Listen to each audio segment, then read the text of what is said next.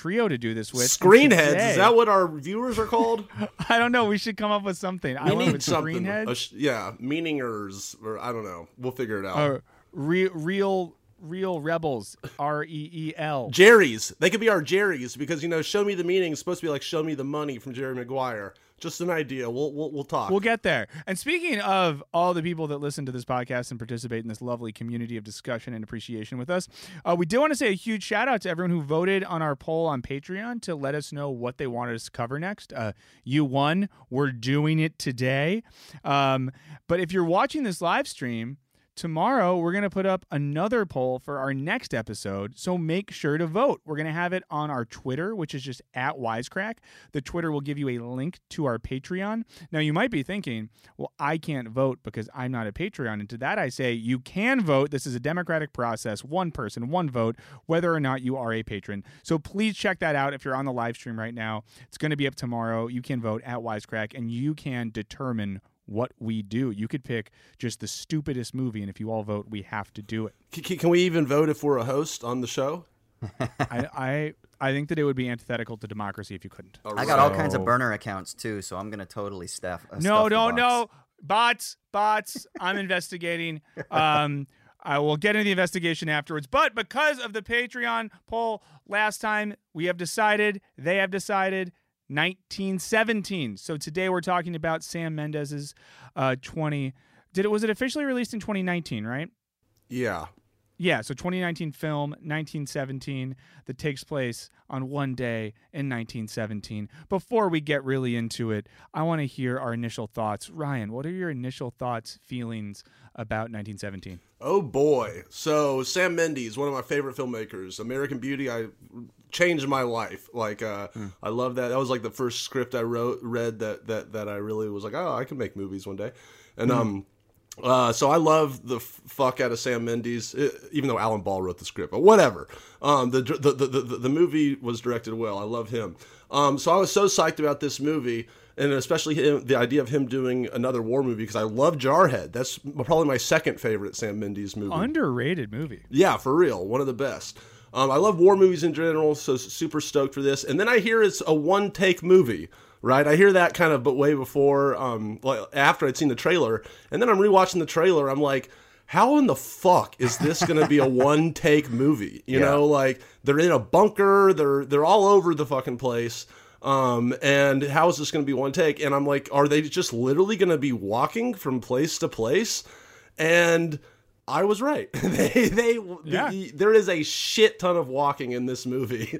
um uh and So much. it's unbroken obviously and it was an, uh, it's uh, it's clearly a, a really bold choice and a, a cool way we've never seen a war movie before. So I, I think the uh, I agree with kind of the overarching or the overarching uh, reviews of this movie are wow what a spectacle. And that is basically what my review is. It's like it- it's you i separated into two categories. It's like this is an, an amazing achievement in cinema. Just the fact that this exists it's it's cool. What it's kind of saying in a way or n- n- not even what it's saying but just how the aesthetic portrays war. Like you know you're with a soldier every moment of a mission which is something we've never seen. And um you know, it has a really cool cinematic effect. However, I would say that emotionally, this movie kind of left me wanting more. It was a little cold, like like in terms of the story, in terms of the characters. I wish there was a lot more character development, which I know is hard to do in a freaking one take. Um, but I wish there was. I wish we got to know our characters more. I wish kind of I felt more when he finally made it, even though you know, I, I did feel something, but it just, I don't know. I, I kind of, I was left lacking in that department. Like, I don't think it's an amazing, uh, yeah, emotional experience. Yeah. I think it's an incredible Well, I- cinematic experience, first and foremost. But that's all you need, really, in my opinion. I, uh, uh, it would have been great if it was both. But uh, that's kind of my overall feelings on this Yeah. film, and, and then in terms of all, much also, there. also uh, just touching on the realism, I, I like for a movie that uh, kind of is was is all about the realism of war. I thought that there was some kind of things where it was too movie-ish. Like you know, there was a lot of him running away from bullets when he sh- clearly should have been shot. You know, like kind of towards the end when he when it's when it, when the sun's coming up and stuff. Like it like like that's something you see in like a, a James Bond movie you know, where uh, uh, I didn't, I thought it was a little out of place in this film. Also, him getting stabbed by the pilot, that was kind of a bizarre way for that one character to go. Spoiler alert. Um, Whoa. But anyway, overall, great movie. Nine out of Okay, ten. great. Great. Uh, that's good. There's so much for us to unpack later. I'm so excited, making mental notes. Austin, from the land down under, what did you think about 1917? Initial thoughts. Go. After everything that Ryan said, I'm surprised you gave it a nine out of ten. Still, um, I Yeah, thought okay. you were gonna. I- I- nine out of ten cinematic achievement. Uh, maybe even ten out of ten overall. Maybe seven and a half. Okay. Yeah. Um form without content is empty. Content without form is fucking chaos. I think wow. this film is uh form heavy and it's technically proficient and masterful, but content wise, I found it a little bit lacking. I think characters are a little bit underdeveloped, and I think the film really rests on us kind of already being emotionally invested in the history, not just of war per se, but also of war films, you know, because it's got that like Saving Private Ryan, Go Save Your Brother kind of thing. Um, So, so you're agreeing with me. yeah, it's still it's yeah, I think so because it's like laterally referring to cinema, but but obviously the choice to make it appear as a single long take is brilliant in a war setting. I don't think that's been done before. Obviously, you've got Birdman and you've got like Victoria, which well, Victoria was a real single take. Um, uh, you've got that horror film with the Olsen.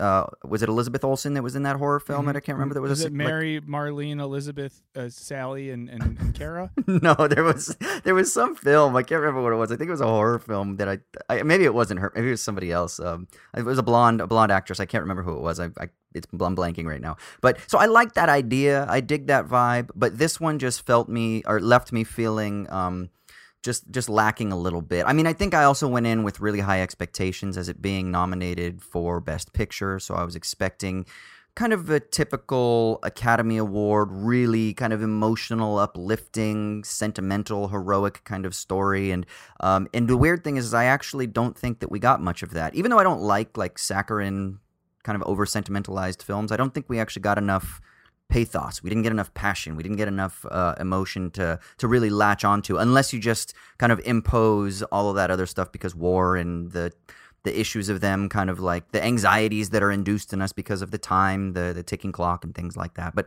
I don't know, it just didn't fully work for me at the level of content. But obviously, technically, fucking brilliant. Great. And just quickly to wrap up, I'll say I too love Dunkirk and Mm. thought that um kidding. Uh I, I I'm kind of I guess somewhere between y'all and this, I'll try to keep it as brief as possible. L- like you said, Austin, I, you hear so much about this movie leading into it that you, you can't not have a pretty hefty set of expectations.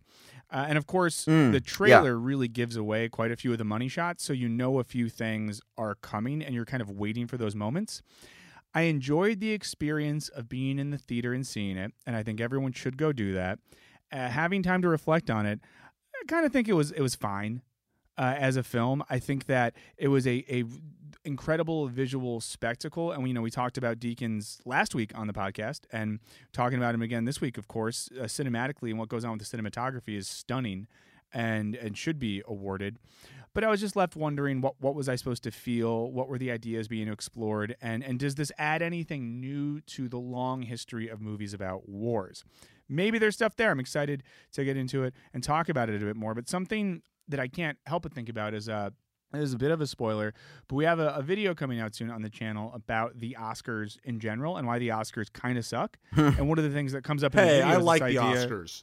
Well, eh, they don't always suck. I mean, I'm going to watch them, but one of the issues is the Oscars have a tendency to reward certain types of films a- and, maybe punish other films. And in a lot of cases, the films we look back on 30 years later that, that were genre defining or game changing weren't even nominated or didn't win. And sometimes we look back at the movies that won and we're like, oh, Driving Miss Daisy. Yeah, 100%. Great.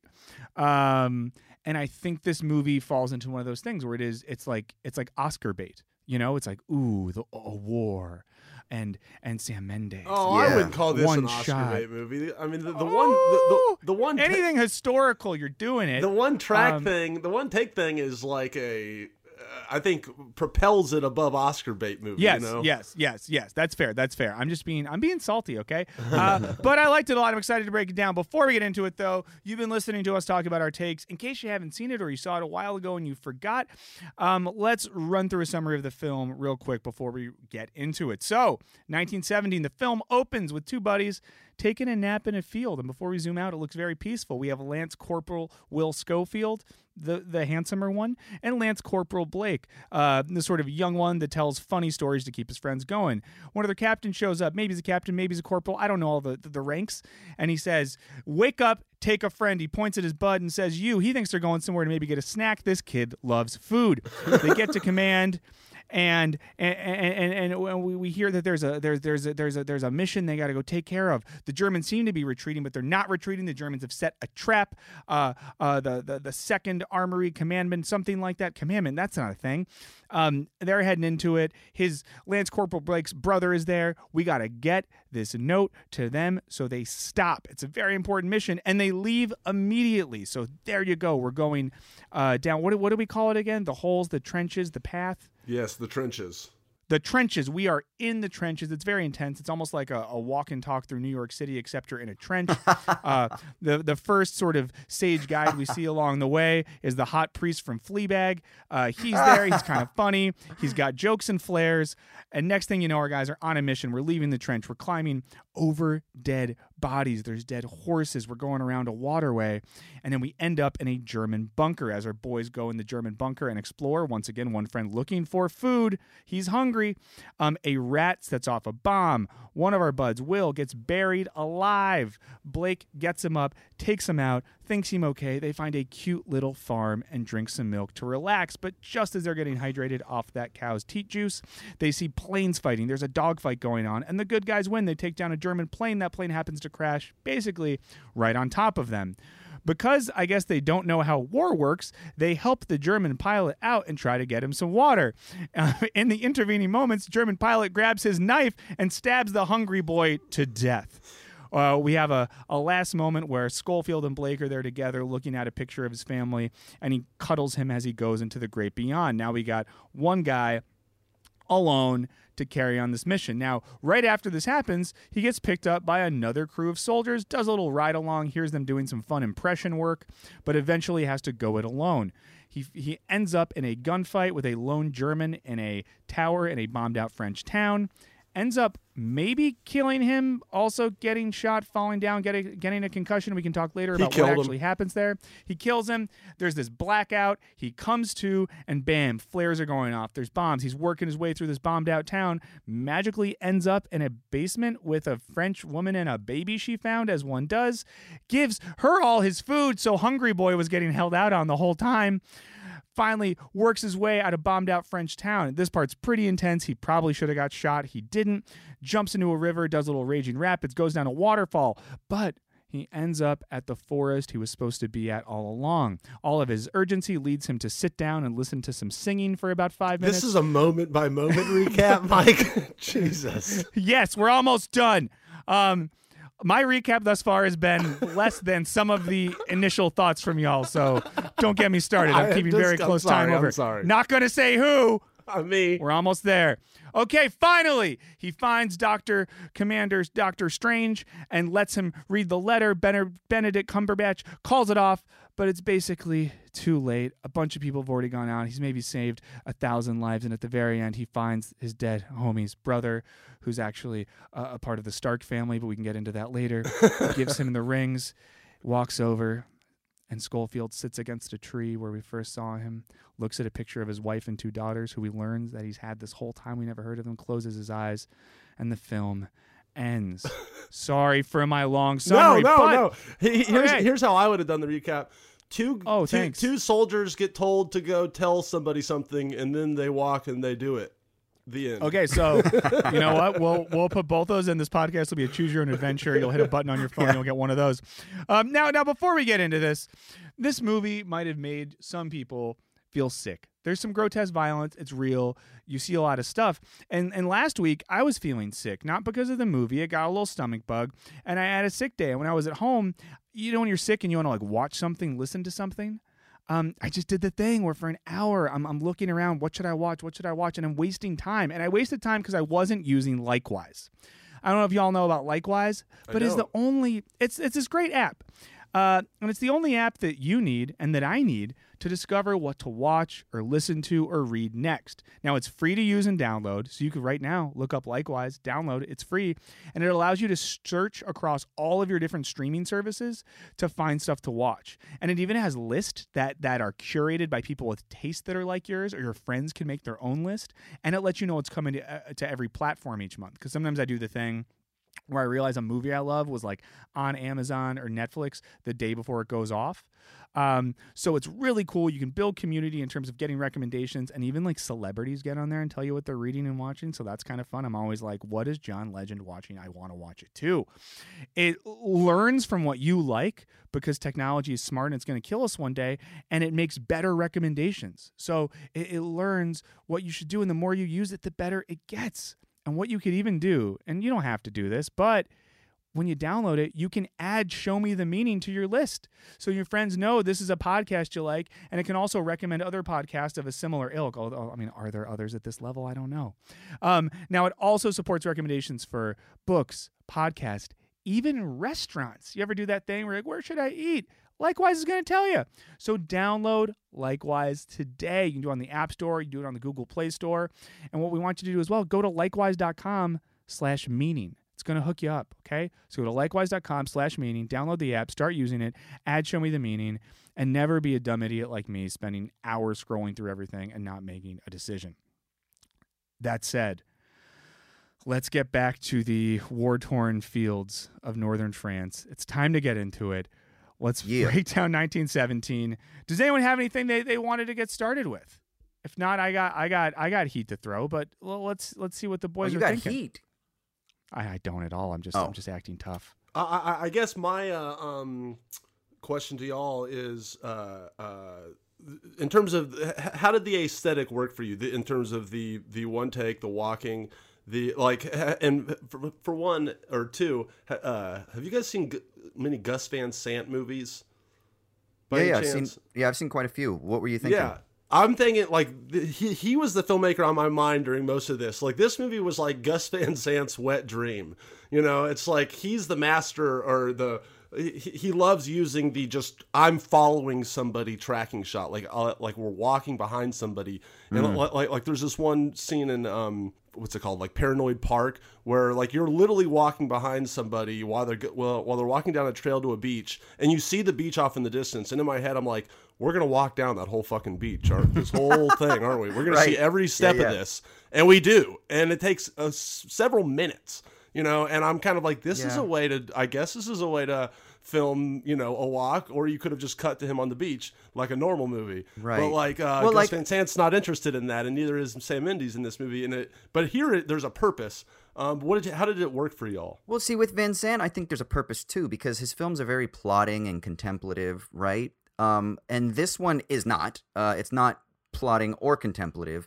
It, but I think the the reason that it's so interesting that we just kind of simply follow them through everything is there are a couple of things. One is we always see the world as they see the world, not through their eyes, but rather we see their response to the world. That's how we see the world that they navigate through. So it creates this really interesting, like, subjective experience. You know, we're not just seeing a battle, we're seeing their fear of the battle or their apprehension of going into this situation. And so we're constantly kind of fed how to respond in a way, which I think heightens the emotional anxiety. And I think that's one of the things that's really beneficial about this type of, of format of being so focused on like a kind of subjective view rather than objective view. And then when you mm. add that into the ticking clock, where there's a countdown. You know, I think it takes place over the period of about eight hours, but the film is like, you know, not eight hours long. Um, and it's condensed. So you get this compressed. I, I like how Michael called it Dunkirk because it kind of plays with the form of time itself, right? And it kind of condenses everything. And when you condense the the atrocities of war and all the anxieties of being someone thrown into these impossible situations. And when you condense it into a really short time period you add that ticking clock you add the subjective experience then what you get is this this really sort of um, empathic type of immersive is the word that I guess all the reviews are saying. So I, we might as well use the word immersive. Immersive experience into this situation that really heightens the tensions and all of the conflicts and all of the fears and the frustrations and the pain and things like that. Yeah. So, so I think formally speaking, it was very effective in doing that. Yeah, I agree. I, I, I really like your point, Austin, about the subjective perspective that you're in while watching the film. And I was thinking throughout, like in a normal film, we normally have an A plot and some sort of B plot or other side stories. So we have this subjective view where we see what's happening in other characters' lives. We know things that our protagonists don't. So we have this God's eye view and we can worry about what's coming or know more than they do. But we only know what they know throughout the entire film. I mean, Yeah. obviously we know how World War One ends, but um, but and that- adds to this Yeah. intensity throughout and. The film is set up. Yeah, we're that we learning- we're learning with so them. much. Yeah, we're Yeah, yeah. we're learning throughout.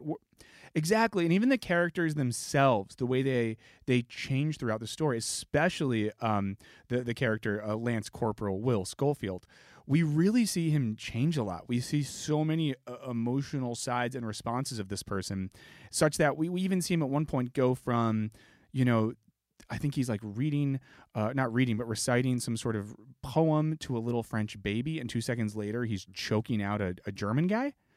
Um, Yeah. and we we see, but we see that like back to back in a way that doesn't break, and and I know I really found that valuable, and of course I think I probably bring this up every third movie we talk about, which is my bad. But I like movies that make me feel a little bit anxious, and in this movie. I caught myself because of I think the shots and the tracking, putting my hands over my face, kind of like Yeah. leaning down in my seat a little bit, turning to the side, and I I enjoy that from an experiential perspective a lot. I'm Dr. Meghan Sacks, And I'm Dr. Amy Shlosberg. and we're the host of the podcast Campus Killings. Our show covers some of the most sinister crimes to take place on or around school campuses, or the cases we discuss have a school connected theme. And with the new school year comes an all new second season of Campus Killings, which will debut on September 16th, 2023. But if you want to listen to Campus Killings now, you can binge all the episodes from season one, available everywhere you listen to podcasts. I uh, you, you you you had mentioned Mike that you uh, uh that he changes a lot. Like h- how how would you say he changed? Because to me, he you know he obviously goes through the terrible, you know, war. He goes through fucking war. So it's like like Mm-hmm. uh, moment to moment. But it seems like he's been through war. It's just like this is Yeah. like we're, here with him through this one mission, and it's cool to get know every think? moment of it. Yeah. Here's what I think. I yeah. I think the good thing. Way to call me out. I'm not Um, I calling you, I'm you're just questioning No, no, no. Yeah, I know. I, I like it. I'm really complimenting it. I guess what it makes me think of. You ever done that thing where you have a friend and maybe you hang out with a friend in like normal settings. You get after work drinks or get lunch with them occasionally, and then you go on on a weekend trip or you go camping and you see how this person is. Maybe when they're cranky in the morning, when Yeah. they haven't had their coffee, when they get a sunburn, when they drink too much, and you st- it's the same person, but you're having this experience of different sides of them. Mm-hmm. I feel like in the film it was like that. Uh, I had this condensed experience of, you know, what is Schofield like when he's kind of confident and tired? What is he like when he's scared? What is he like when he's feeling full resolve? Where is his humanity and compassion? And I think too, even the moment where the whole film, when he kind of talks about not wanting to take his leave, trading in his medal for a bottle of wine, which I think is kind of a sick move. Yeah. Um, throughout, it's like, oh, this guy doesn't want to go home because he's just here. He's in it. He doesn't. Maybe he doesn't have a family, but of course he does. Like he has a, a, a lovely wife and two daughters back home. We get in why he he cares so much when he meets the French woman and her baby. So I guess it's just that he doesn't change, but our perspective of this character changes as we see him react to different moments in different situations. Do yeah, you that's a good that- way to put it. Yeah, do, I mean, do you think that it kind of also opens us up to uh, like a larger idea that he's he's obviously a single character, but he maybe represents a larger trend of these men who were fighting in these trenches. Like, like there's no there's no sense in which he is a hero's hero, right? He's mm-hmm. thrown into an impossible situation, and he kind of he kind of has to. It's not like he's there like I am fighting for you know, queen and country sort of thing, or king and country, whoever it was at that time. Um, it's not like that's what he's doing. He's he's kind of thrown into an impossible situation. He's making the most of it, but at the same time, I've I listened to a little bit of uh, some interviews with Mendes, who this film is like loosely based on his grandfather, and then some other people that were talking about this. That that there was like this sense that a lot of British young men had that this was going to be an adventure, that we were just going to go and win, right? Like it wasn't. It wasn't. It, there was a, almost like a romanticized adventurous spirit that was tied into going to these fronts rather than it being exclusively we're going to fight. Do does that make sense?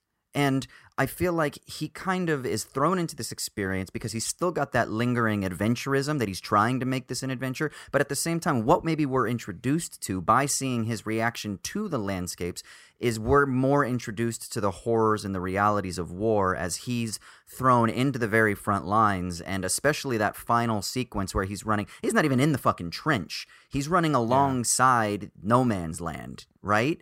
And yeah, God, and that scene was good. it's crazy because it, it it kind of it it takes your breath away, but it forces you to really kind of come face to face with the intensities of the realities of this situation that his maybe lingering adventurism and his like I'm gonna make the most of it kind of thing and I'm gonna just drink wine and I don't know if I want to go home sort of I, I mean maybe there's something that we that we're kind of like working through as uh, as we're exposed to these different contexts you know Well, I, I think a question I have for both of y'all then would be, you know, th- this isn't the first movie about war, nor will it be the last. Like war films are, are a genre unto themselves. So, something I wonder is, you know, does this movie have anything to say about war? Is it adding something to that long conversation about war that's taken place in cinema? Is, is Mendes is is he bringing a particular perspective? What, what what did y'all think about that, and how do you situate this movie in terms of of the war film as a genre? I, I think that kind of like I said at the beginning, like like a lot of war movies, because they're not in single takes. You know, they're dealing with the themes of war, the you know the the overarching brutality of it but but but this is like getting you into the nitty gritty and literally figuratively into the trenches of war moment by moment. So i do think that literally the the form is the message the medium is the message the the one take is the message of the movie which is just like like it's it's more of an experience. It's a ride of a film rather, rather uh, than a intellectual take on war i think where it's like it's like people this is what people went through. It's like a biopic of the of every person who had to go on a mission like this in in war and and you're seeing it through their eyes so i yeah it's yeah it's more like a ride So in your mind, it, it kind of like gave you that subjective experience of the horrors and intensity of war in a way where it wasn't too Hollywood or cinematic. You were, where you were where which you've never seen before so which i Yeah. think is a statement you know in and of itself yeah. Austin, what do you think? I mean, I think there are a couple of assumptions that I thought were interesting about war.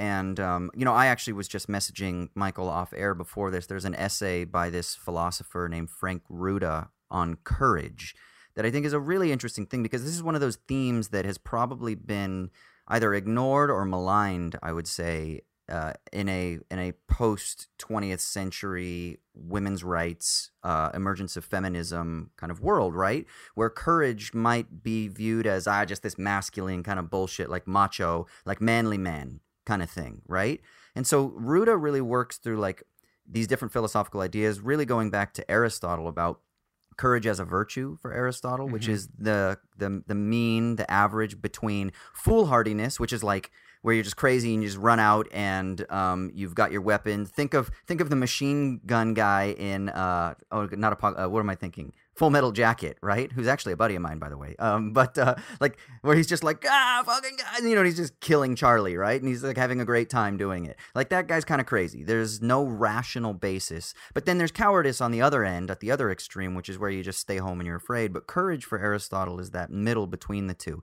But it has to be based on like this rational knowledge that you know that you're in the right, or that what you're doing is defending the city for Aristotle, or you know defending your family, maybe as we're oftentimes fed this idea.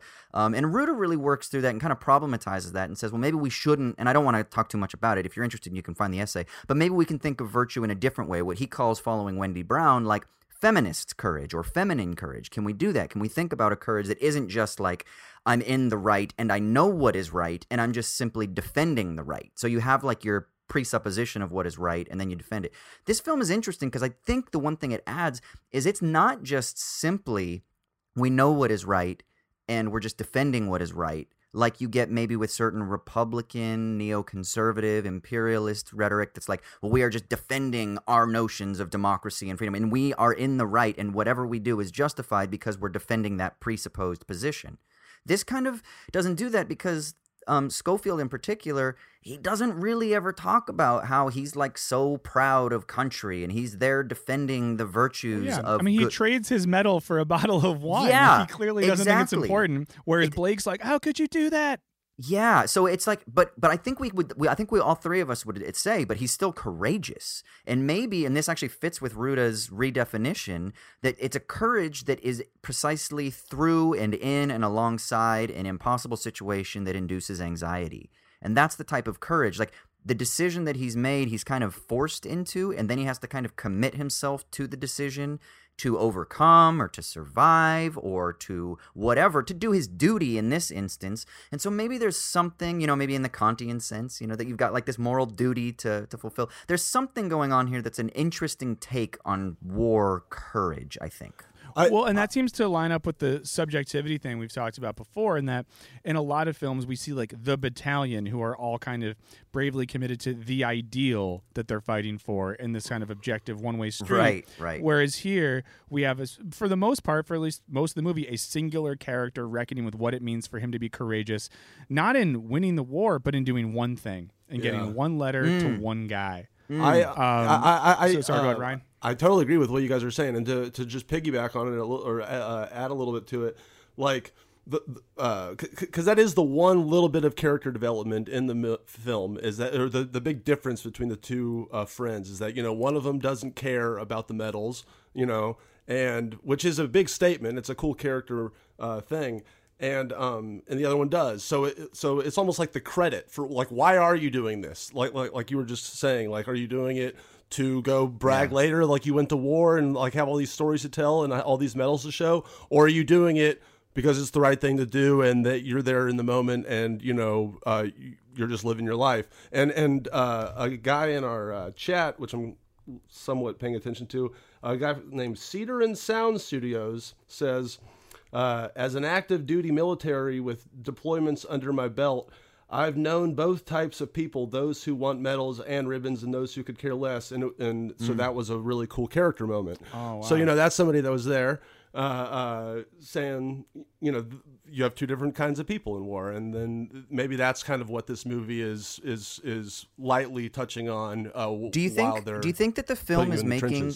Yeah, do you think it's kind of making an assessment, Ryan, that like that like Schofield is more mature because he realizes maybe the the the silliness of being so kind of invested in the patriotism or the nationalism that the that the younger character that Chapman's character I'm sorry Well, that um well- yeah that Blake is in yeah You keep calling it the patriotism or nationalism. I, I- mean, I, I would just call it like i i to me, it's less that. It's more just a simple behavior of of I don't know being amped up about your country. Well, I guess that's nationalism, but um, I don't know. Like like it it does. It sounds more nefarious. I think when you put it that way. But yeah, I'm sorry. Continue though.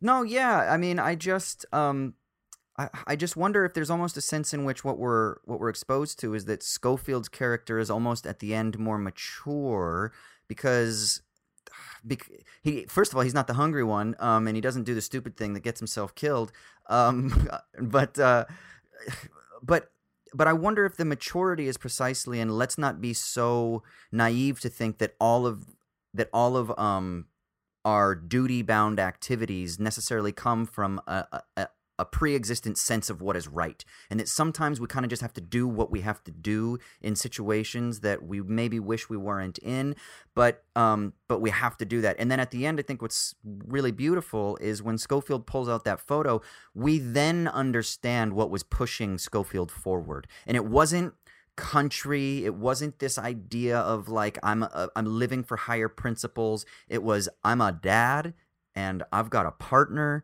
and I am they they wrote a little note that's like come back to us right on the back of the photo, and it's like that is even though maybe he's enjoying a little bit of that freedom of being away, he's kind of uh, you know trying to you know have that moment where he can have that wine and maybe get a sense of adventure and experience.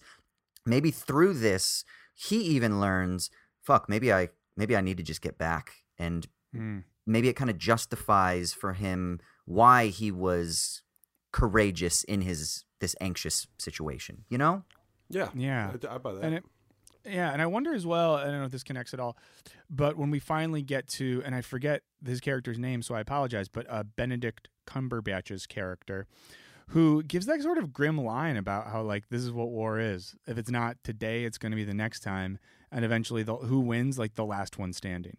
It had such like a, a grim take on Yeah. what this meant, and that that really was what World War One was. And I'm sure someone will correct me if I'll get this wrong. Sorry, but I think it was like the Germans kind of just ran out of money, um, and had to fall back at a certain point. So I don't know. I thought that was there was an interesting hopelessness in there. Well, and I appreciated that in that moment there wasn't a lot of virtue given to war overall, or even the particularity of their cause, because we didn't really have any discussion of why they were at war, what, what the stakes of this war were. It mm-hmm. was just like we're on one side, they're on the other side, and and the highest, you know, the commander we finally get to is just like, well, fuck it. Like eventually, someone's gonna be up and someone's gonna be down. Until then, this is what it is. Damn. Yeah, that is grim. I mean, I think I think here's my ignorance as a as a high schooler that I have since I think become a little bit more educated. I thought Wait, that as the, a high schooler, Austin, I thought you were much older than that. yeah, I said that totally wrong, but um uh, You're the smartest 16 year old alive. but when I was in high school, I think from what I remember, I was taught that like World War One started because some archduke was unnecessarily and randomly killed, and it was like an act of terrorism, right? Franz Ferdinand, like that. That was the idea that like out of nowhere, this guy is th- that's the, and then that's what sets off. Then these people start fighting these people, and then alliances are formed. And it wasn't until many many years later where I was actually like, oh, actually, the tensions were brewing for decades, if not centuries. Um, a lot of people refer to this as the capitalist war, the imperialist war, that what you have are these warring imperial capitalist states that are fighting over economic interests and economic territories. And so I didn't really understand the rationality behind this war. And so it was really interesting for me because the film is called 1917. And immediately when I think of the year 1917, I don't think of uh, British uh, trench war. I think of the Bolshevik Revolution. Now, that's my bias. That's my. So I'm thinking 1917. Nerd. Yeah, yeah, yeah, right. But so I'm thinking like, what is this gonna? And then I find out that it has nothing to do with that whatsoever at all. And so it was really interesting for me to kind of get this introduction into a war story that was I don't know. I mean, I guess it's and in a lot of ways I've been reading a lot about World War 1 too cuz it's kind of inspired me to kind of like rethink things and kind of consider things, but it kind of just added these different layers to what I understand about World War 1 based on what I think is a really naive way that the history books and my history classes taught me what World War 1 was mm-hmm. about, which had like like no real rationality. But no, there is a real rationality here. We just oftentimes don't understand what that rationality is. And then this film doesn't really spend too much time exploring that explicitly, but it kind of just adds other layers at like an affective and emotional and a personal and individual level. But I don't know, that's kind of just ranty, but there is just some Yeah, thoughts. well, so I have another question for you too. So I was reading a piece today. It was really good. I'm going to make sure I quote the piece so I'm not acting like I'm smart on my own. Uh, but a film critic named Adam Nayman wrote a piece about 1917 for The Ringer, in which he was kind of posing like, is this movie really good? And, and uh, kind of getting into the style and substance question that you brought up earlier, Austin. And he uh, quoted an interview with Truffaut from the 70s where Truffaut said something to the effect of, every film about war ends up being pro-war and posing this idea that uh, it's kind of hmm. impossible to make a film that isn't somehow pro pro war. I, I, thought you were going to say the opposite that every film about war is anti-war because that's what No, it sounds and that, like. that's What why about it, that's why it Red Line? surprised me. What do you What think about about, That- Thin so Red he brought that up in the in the piece uh, in this Nayman piece I'm discussing. He Oh, brought cool. that up in an interesting way, and he, he brought up how in the Thin Red Line all the shots and reflections on nature kind of showed the indifference of the natural world to all of our squabbling anyways so kind of undercut war in that way Oh, so it was I'm, I think so that cool war is viewed as being like a destruction of the the world that is indifferent that we should be embracing and attest more to, and that war is precisely technology. I mean, famously, Malick is a Heidegger scholar. He actually translated Yeah, a yeah. Heidegger text. So the beauty and the romance and poetry of nature and shit like that that comes out of Heidegger's philosophy, who, by the way, was a fascist. So everybody needs to understand that. Um, but uh, coming out of his philosophy is something that Malick is kind of drawing from, and so war then is a destruction of that beauty and a destruction Yeah. of that, right? But yeah but uh, so and I, I might have listen i probably quoted that piece wrong probably No, I'm exactly sure- I'm you sure you did. um but do i mean is there anything to this truffaut idea that by making films about war in this way by shooting them beautifully by by always having a protagonist that somehow whether it's implicit or explicit is on on the good side or the side we're on or whatever i mean is there something inherently pro-war about making a, a war movie i'm not saying i think this i'm just asking the question He, he, he- Um, here's what I feel like. Maybe I- I'm stretching, but uh, he's getting at in his thing is that in, in, in the quote is that war looks cool on film, and that if you're making a war movie, even if you're trying to make an anti-war uh, message, there, there's some kid at home going, "Oh, I want to go shoot guns on the battlefield." Maybe that's kind of the gist. Yeah, so if if Truffaut is alive now, I don't think he is. Uh, if he was alive now, No, he he's would be like, stop playing video games. They make you want to steal cars from people. Yeah, probably not. yeah. No, just interesting. So, um, what what other and well, well, we're kind of sort of slowly getting near our, our final um bunker of the day. But uh, what other thoughts did y'all have, or things you wanted to discuss about this movie? Things that are in your heart, just wanting to get out. Little nitpicky thing again about the kind of Pick it. movie movie part that that uh, wasn't that realistic when he's doing that whole uh, when he's having that moment with that baby it's like dude uh, I, you got a, a whole army to save why are you sitting there looking at a baby underground you know like uh, in my mo- in my mind i was like uh, the tension was high and uh, he wasn't being nearly as urgent as i wanted him to be in that Well, moment and he doesn't get there in time, does he? So maybe he shouldn't have stopped and chatted with the fucking baby and the French woman. And yeah the whole gotten his first, I had a the problem whole with first that. line the whole first line got fucked Yeah. yeah, that was just a little much. That like the I don't know. That was so. That was the one point where I was like, oh yeah, I forgot I'm watching a movie. Uh, then and and movie stuff has to happen. And in the war movie, the the sort of soldier dragging his ass with blood on his head has to find the like French maiden with the baby who just needs milk and and knows a few words and and can say trees in English and you'll figure it out. I was like, okay, come on. Let me very slowly open my canteen and give you milk. You know, like Yes, uh, smell hello, it first.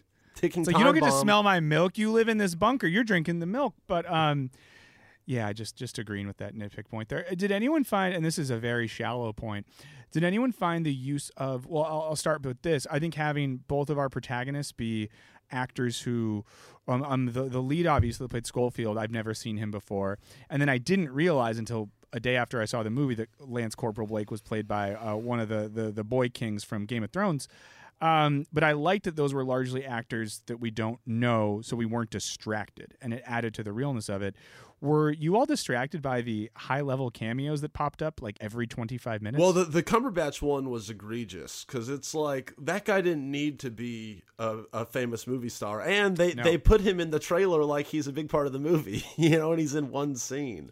Yeah, like- and we have you know Colin Firth up top as well, who's in it for what fifteen to, to twenty three seconds. Yeah, like um, I don't know. That that was weird. So yeah, I kind of agree that that was biz- that that they shouldn't have done that, especially if you're going for realism. You know. Yeah, I mean, I love Andrew Scott. I have a huge man crush on him. Uh, ever He since I so saw, good. Oh my fuck! Ever since I saw him in that Black Mirror episode, which was what season the last season, but episode two, the one where it's like uh where uh, it's like the, the the Facebooky one with all yeah that one. Um, I was like, who the fuck is this guy? And then he's in Fleabag, and I'm like, oh fuck. And then I remembered that he's Moriarty from Sherlock, and I'm like, oh fuck. So like that one, I'm okay with. Put him in everything in my mind. He's like my favorite actor at the moment. So that was cool with me. Um, you also got Mark Strong in there, right? Uh-huh. Uh, Colin Firth is in there. So Uh, I mean- we had uh, uh, Rob Stark. Rob Stark. Oh, that's the, the I forget the actor's name. The guy who played Rob Stark Oh, in Game of yeah, yeah, Thrones yeah, turns yeah, out to be. Blake's Okay, brother. I was distracted Richard- when Richard I realized Madden. though Richard that the two Blake brothers are on other sides of it. Was just, it was just a little much. I'm going to say that we we had we had a, a sort of You know, uh, I a feel Stark like we're, and a Baratheon we're all were kind of a little underwhelmed. Like with a serious man, we didn't spend so much time criticizing, right? And maybe with even with Parasite, but with this one, I feel Mm-hmm. like. W- Do you think that part of our um our criticisms come from like the expectations that we had going into this film? Uh, no. I mean, like, like I, I, I can separate my expectations. I mean, I, th- it certainly didn't meet my expectations, but I, uh, once I kind of was into the movie, for for one, that that opening walk and talk was great. Like that was, I was like, all right, I, I'm on Yeah. for this ride. You know, it was just once, it was just after a long period of the of the mission where I kind of was checking my watch, being like, okay, I don't know if I'm as on board with this as I wanted to be. So no, I I, I think that it it was in the form or, or or in the experience itself, not the expectations for me at least. Yeah, I mean, I think what you're asking, Austin, is a really good question, and I think it's something we're only going to know once time has passed. And, and, and by that I mean it's the sort On of the other movie side? that's so. Yeah, listen, when we're dead, we'll know. Um, but you know, it's such a, uh, and I mean this in not a in a pejorative way. There's a lot of spectacle involved in this film. A lot of it's involved in how it's shot, the experience of being there. I wonder if in a year or two, it's a movie um, we'd want to rewatch. Or a movie that, with repeat viewings over the years, is going to stick with us. Pe- Or it- it's one of those movies that it's it's gonna be uh, talked about for for a long time, I think, because it's just gonna be that example of you know one of those great war movies that is different and unique. And so when people Mm-hmm. are recommending war movies, they're gonna recommend, oh yeah, also 1917. That's pretty cool, different. Movie. Okay, so when we think Yeah. about Saving Private Ryan, what do we think of? We think of when they awesome, hell yeah, love Well, it, yeah, but- fuck yeah, but- Spielberg, rock. Yeah, but but but what we talk about specifically is when they get to Normandy, and it's that that beach scene that is just That's fucking iconic. visceral and crazy, right? Yeah. When we think of um, Thin Red Line, what do we think of? We think of the poetic- boring. we think of the poetic musings and things like that. When we think of Band of Brothers, what do we think about? We think of it as being a fucking band of brothers, bros, you know, protecting Yeah, each other. And, and what are we going to think about when we think about this film? I think we're not going to think about the story. We're not going to think about like valor and courage and bravery. We're going to think about the technical proficiency and we're going to think about Roger Deakins, which to me is, I'm not sure that, that that's a bad thing. But I'm not sure that that is something that will place this film into the upper echelon of war films that we will remember. I think it'll be one of those ones where people are talking about war films, and then someone who's a you know cinephile will be like, "Oh, remember 1917," and then they'll start talking about the technical proficiency of it. Yeah, but I, I think it is a must see. I think that for anyone that's into war movies, Yes, like this is a movie agree. you gotta see, and that alone makes it worth talking about for years. But yeah, in terms of the best, like my favorite war movie is Deer Hunter. You know, to me that's like, like the whole package. You get, you, you know, you're in the you're in the trenches, but you're also before and after war. Um, and and so yeah, that does it for me. But but each war movie has their own flavor. Saving Private Ryan's about the mission. You know, Band of Brothers is about the the epic mission. You know, and, and the and the camaraderie.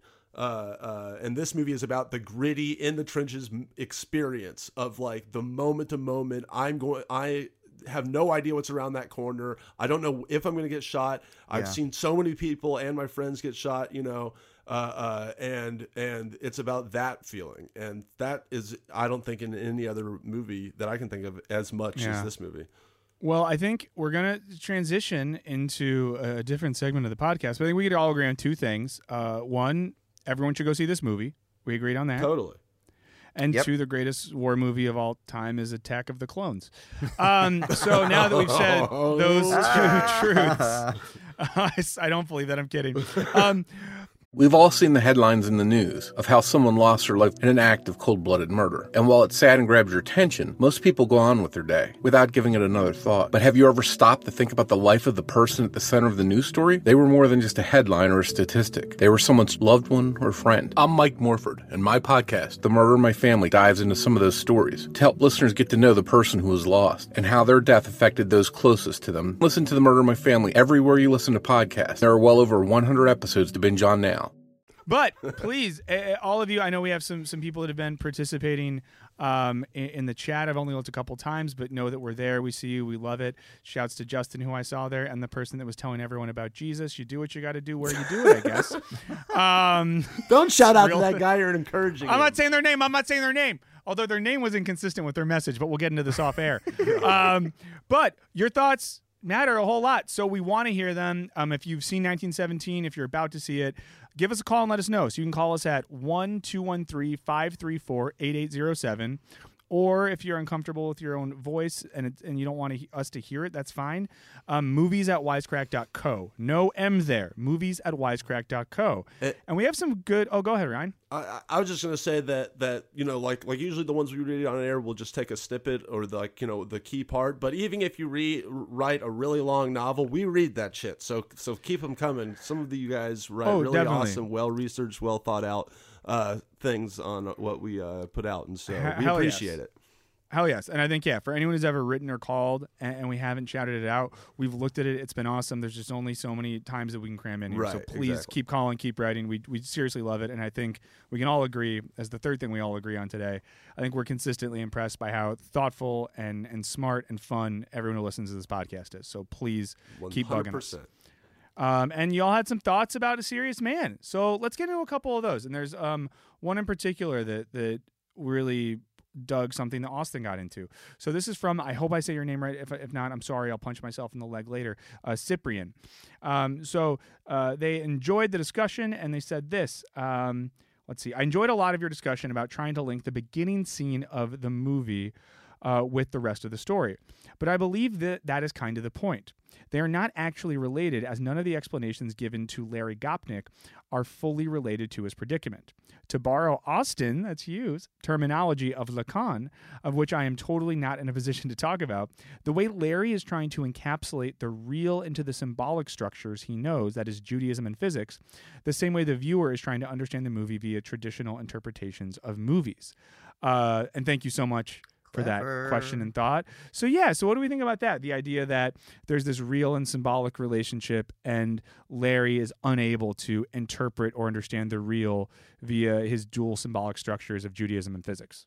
First of all, I love the fact that you say that you ha- are not in a position to talk about Lacan, and then you do because I know it's it's so good. That's actually very Lacanian and very Zizekian.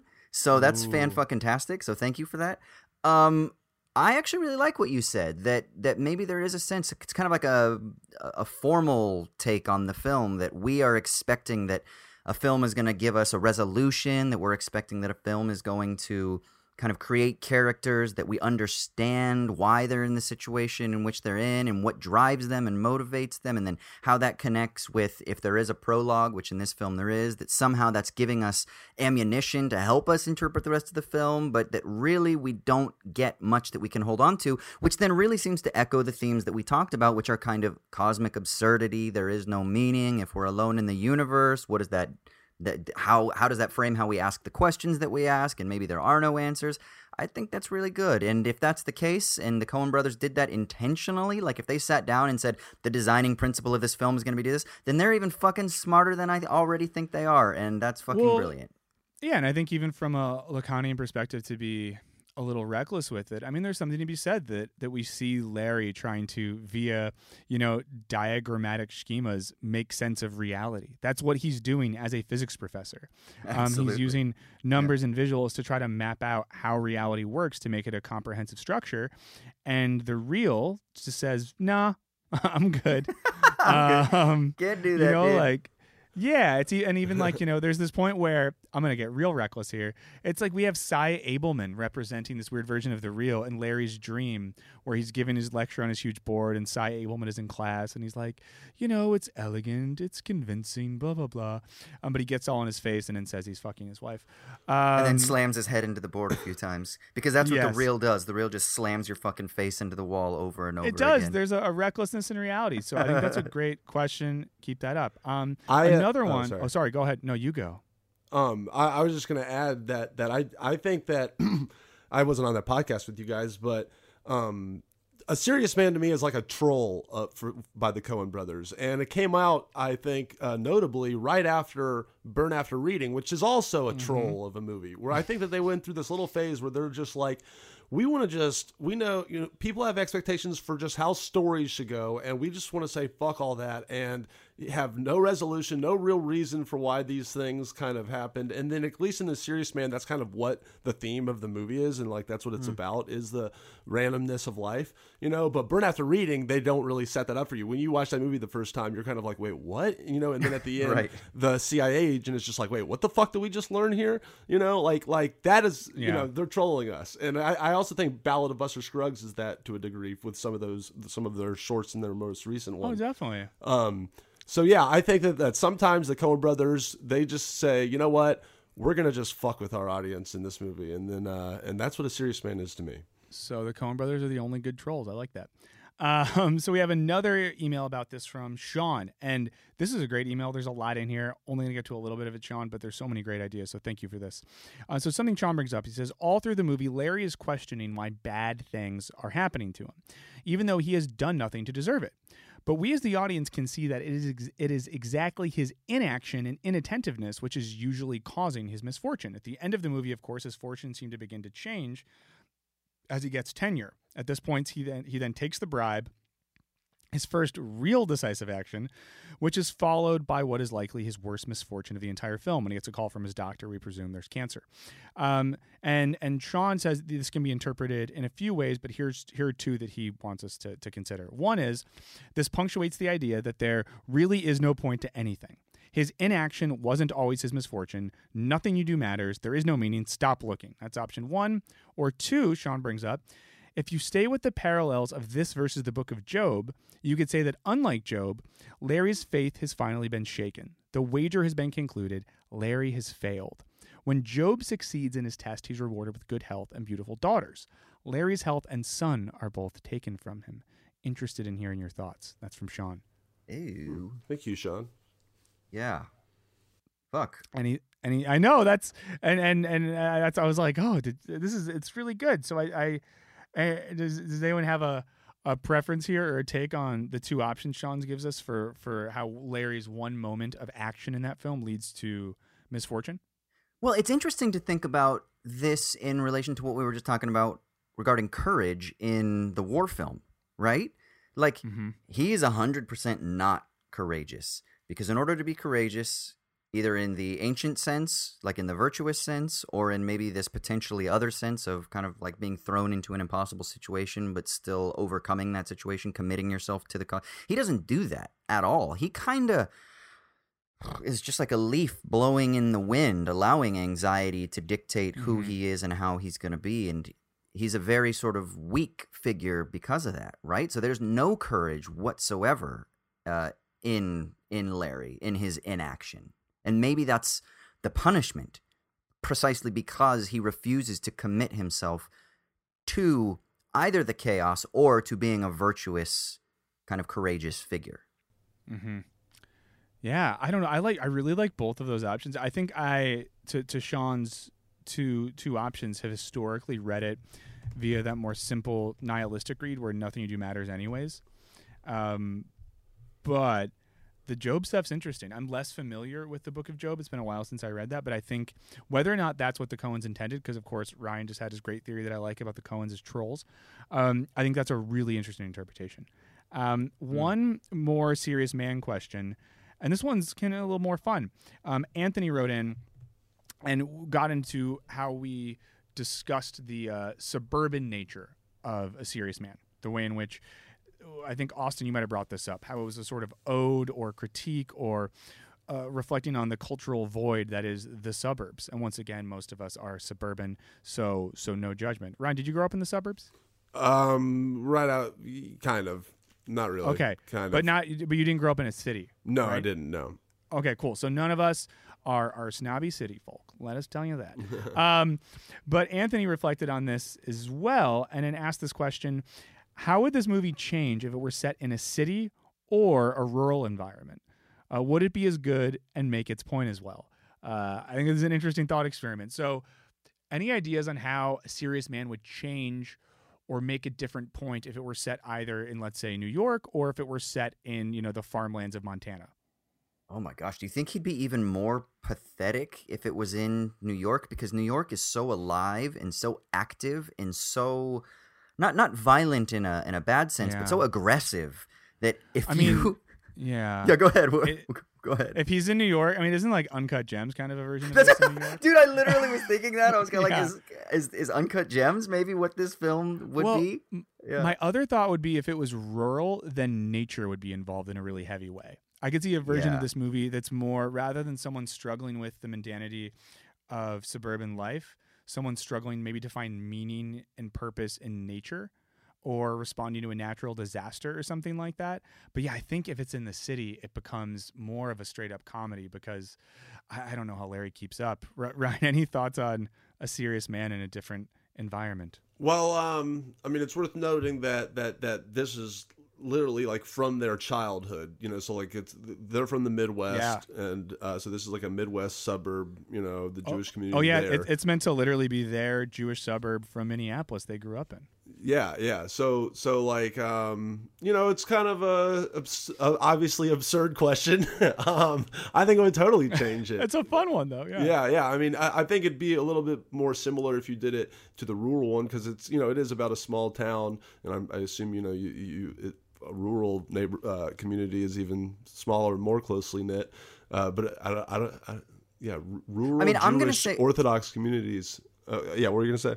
No, I, I'm going to say I think it would be fundamentally different because I do think there's something integral about the malaise of middle class suburban life that this film is exploring. That doesn't mean that there aren't anxieties that exist in the city, but they're very different. People are on top of people. Class relations are far more protracted because you have um, greater differentiations between uh, different divisions of where people are in their social and economic status. So I think it's very, very different just in its ethos in its in its world right? And i do want to just give a quick shout out and i know michael loves this author as well but there's a guy named lars Iyer who we actually just did an interview on owls at dawn which you guys know because i've talked about it a billion times. But lars is a novelist slash philosopher and he wrote a book recently called nietzsche in the burbs and i just want to encourage everybody to go get this book.